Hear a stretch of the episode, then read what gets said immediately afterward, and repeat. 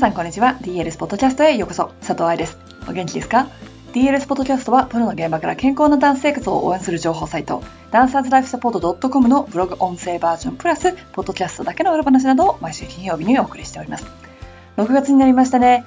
8月9月の来日セミナースケジュール発表は7月1日のブログなので、裏ではそちらの最終準備にバタバタしております。6月はインストラクター申し込み、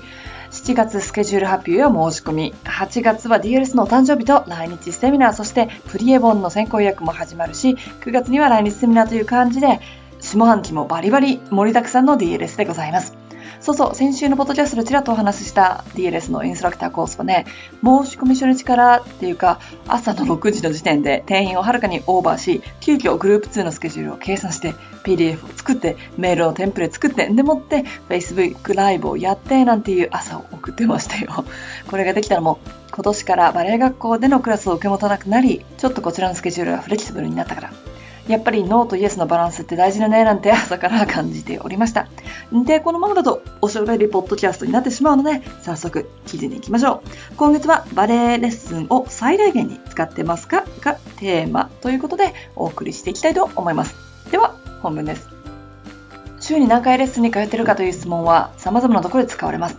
例えば、バレエ学校のオーディションやワークショップで聞かれることもあるし、怪我をすると治療科からも聞かれるはず。トレーナーにつく時も聞かれてるはずです。ただ、誰も聞かないこと。それは、レッスンの質。もちろん質が低くても、週に5回レッスンに通うことのできる強さというのはあります。だけどね、どうせ時間を使うんだったら、レッスンを最大限に利用して上手になりたいもの。今日はレッスンを最大限に使って、バレエ上達を考えてみましょう。ウォームアップ。ウォームアップの大切は何度も何度も書いていますから分かってると思うけれど、レッスン上達のためにも大事だってことはあんまり知られていないかも。例えば、ウォームアップで正しい筋肉を感じることができると、レッスン中に正しい体の使い方を意識することができます。つまり、同じレッスンでも正しいところを強化していくことができるわけ。ウォームアップでしっかりと体が動くように準備しておくと、バーレッスンから体の可動域をしっかりと使い込むことができます。可動域、つまり動く幅が大きくなればなるほど筋肉も使う振動量も上がる。スタミナ向上、体力向上、そしてダイエットにもお得です。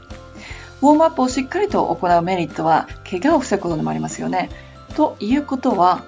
怪我で100%踊れないという時間を短縮してくれます。これ逆に言うと、100%レッスンに参加できる可能性を最大限に上げてくれる。嬉しいですよね。もう一つ当たり前だけど忘れがちなこと。それはウォームアップだって運動です。ってことは1日の運動量も上がるってこと。たとえ週に3回しかレッスンに参加できなくても、レッスン前20分しっかりとウォームアップをしたとしましょう。それって60分、つまり1時間のエクササイズにつながるんですよ。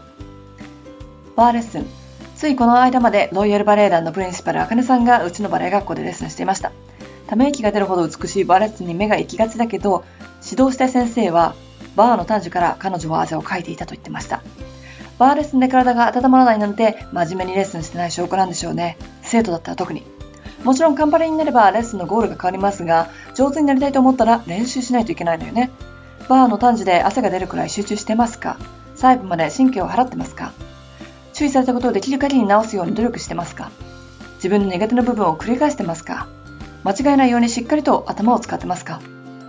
長年バレエ学校でレッスンを見ていると上手な子と下手な子ではレッスンの受け方に違いがあることもわかります例えば先生が振り付けを渡している時にしっかりとマーキングしていることバーに寄りかかっている子ちなみに校長先生の友達でバレエ団振り付け演出をしている元プリンシパルの方は、新しいバレエ団で作品を作るとき、レッスンでバーレに寄りかかってる子は絶対に外すと言ってました。そういう人と仕事したくないんだってさ。DLS でバレエレッスンをするとき、どのクラスでもどのレベルでも言うことがあります。順番は間違えないでくださいね。これを前に記事にしましたが、順番を間違えている子が自分の怪我について考えられるか、先生に言われた注意を考えてるか、体を100%使って踊ってるか振り付けを与えられている時間に集中できなければ踊ってる時にだって集中できないでしょうね集中力も力練習する部分ですセンターレッスンセンターレッスンとはセンターダージオタンジなどからワルツピルエットまでを指しますその後ジャンプが始まったらこれはアレグロと呼ばれるので違うカテゴリーで見ていきましょうセンターレッスンではアレグロと違って大きめのグループで行われることが多いですそして時間の関係上あまりリピートされませんバーラと単字でも1番と5番があったりするけど、センターでは右と左の単字をやったら終わりなんてことがよくあります。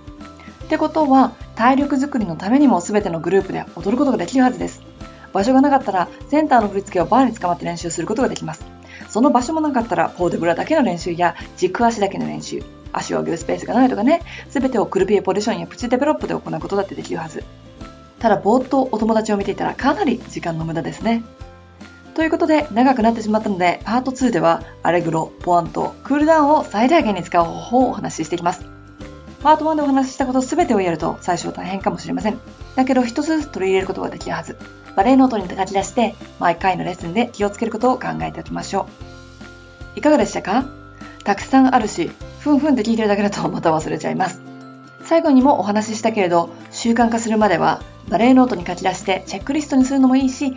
今週はここというように決めてやっていくのもいいかもしれません。せっかくのレッスンだから上達するために使っちゃいましょう。ということで、今週のポッドキャストはここまで。また来週、金曜日にお会いしましょう。ハッピーダンシング、佐藤愛でした。